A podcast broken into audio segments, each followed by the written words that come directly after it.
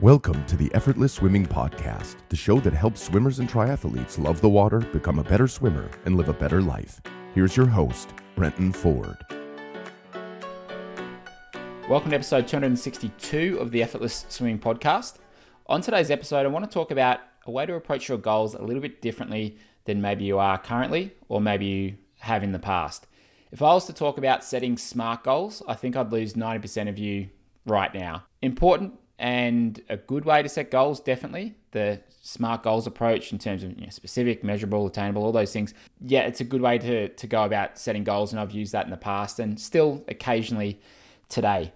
But what I've found more useful, especially with where I am in my swimming career, my sporting career, and where I am in, in life, is I approach it a little bit differently now. An exercise that someone had me go through about 12 years ago now was they said, think of your perfect day and write that down. What does it look like from when you wake up?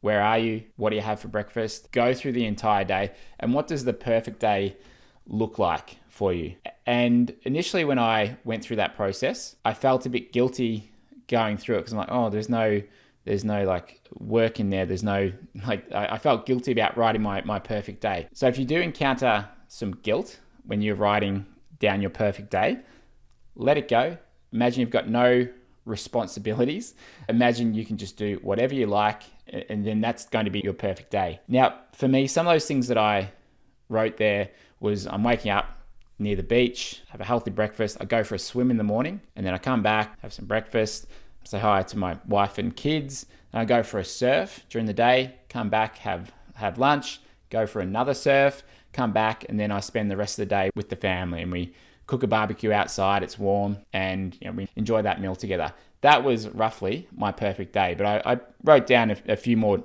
details and specifics around it. Did that 12 years ago, and it took a long time to have that perfect day exactly as how I had planned it out a while ago. And I, and even then, so that was 12 years ago. That was that was pre kids. I didn't know then that I'd l- enjoy spending time with my kids as much as I do. So even then, I actually felt guilty. I'm like, oh, yeah. I assume I want to be hanging out with my kids then and, and enjoy spending time with them. I'll put it in there just in case. But I did feel initially like, oh, yeah, maybe I just sort of leave that out. But anyway, so that took a while to play out.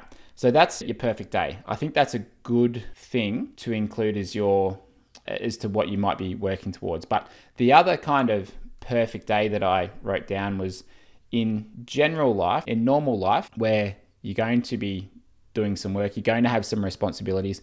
What does your perfect day look like there? And mine is still fairly similar there, but I'm thinking of like a Monday, for example, where Monday morning I'll go swimming, I'll go training, and then I'll drop the kids off to school, and then I'll go for surf, come back, I'll do some analysis, some coaching, maybe record a podcast. Then I'll pick up the kids, take them to the pool, and then we'll come home and have, have dinner. Like for me, that is pretty close to my perfect normal day. And when I wrote down those two different perfect days, that gave me a really clear idea of what I'm working towards. Now, how that relates to my swimming is swimming's in there, and I went into some details of how I want to feel when I'm swimming, how healthy I want to be, what kind of person I want to be. And so getting into the nitty gritty of that and thinking ahead of how I want that to look. So for me, setting my perfect ideal day with no responsibilities plus my normal day where there are responsibilities involved gave me a good idea of what to work towards. This episode of the podcast is proudly brought to you by our sponsor, Form Goggles. They're more than a pair of goggles, meet the world's most powerful swim platform. See yourself improve with Form Smart Swim Goggles, including a free one year membership when you purchase your goggles for only 228 US dollars. Now, they've currently changed up their offer where you can now get the goggles and you have that one year membership included for free. And then if you'd like to continue with the membership going forwards, it's only 15 US dollars a month where you get access to their workouts, training plans, and their custom workout builder. But you'll always have access to the real time data of the goggles, so you'll never lose access to that.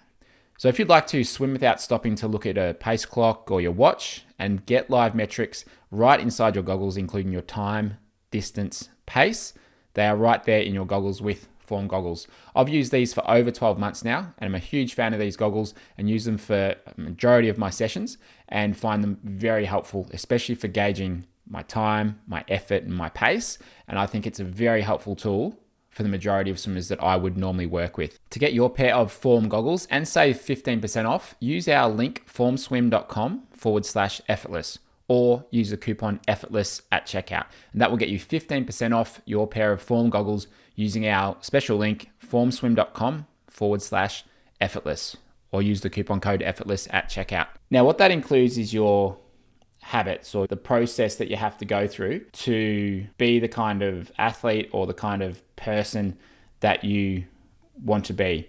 So, if you've listened to this podcast for a while, episode 230 was on the book Atomic Habits by James Clear, I think it was. And if you haven't listened to that audiobook or read that book, I held off a long time from listening to it, but I'm glad I did because it gave such a clear way of achieving goals that it explained it really differently than I'd heard before, really.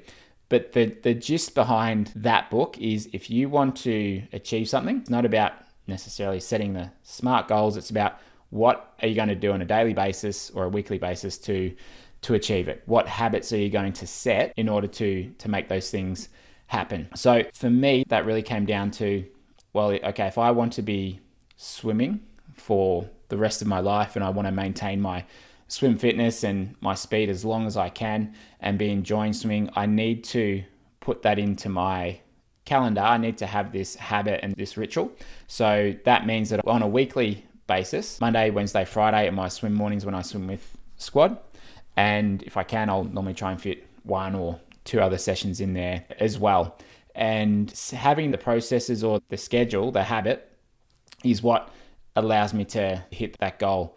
Now, I'm not that competitive anymore. I don't have aspirations, at least at this moment, to chase after results or medals or events. I still enter some, still compete, and I enjoy that. It still gives me motivation and it still gives me motivation to train and to, to work hard. But at the end of the day, I don't really care compared to what I used to. I do it more for, for fun and enjoyment, and it's just a challenge to myself. Now, I might be at a different phase of my sporting career than many of you. So if you if you are driven to achieve something, then it is great to set those those smart goals, but it's still going to have an element of the habits and and on a daily basis or weekly basis, what are you going to do to achieve it? So for me, I've haven't necessarily worried too much about the specifics around those goals or when I want to achieve them. They're more just general goals with how I want to be as a person, how I want to live and what does my what does my life look like. So that's what I've tried to orient myself to and and looking at it as what do I want to achieve with my two perfect days there. What does that look like? That's really given me something to to strive for. So that's a, that's my slightly different approach to setting goals. I think both of them, the smart goals and then the more habit driven ones, they both they both tie into each other and they both have their purpose. But I found that to be really useful for what I'm targeting now. So I wanted to share them with you on this podcast. So if you haven't listened to the Atomic Habits episode, that was episode number 230. But I even think that book is available free on Spotify. If you're listening to this on Spotify, I think that's available for free as an audio book on there too now. So if you are a member of Spotify, you can probably just go and listen to that straight away without costing you anything. Thanks again for listening to the podcast. If you haven't left a review, whether you listen on Spotify or iTunes or elsewhere, that would mean a lot to me. It helps us get in front of more people when you do leave an honest review. So thank you to everyone who has done that. And if you haven't, that would be amazing if you could. And I'll see you next week with another episode of the Effortless Swimming Podcast. Thanks for listening to the Effortless Swimming Podcast. If you'd like us to help you become a faster, more efficient swimmer, go to www.effortlessswimming.com.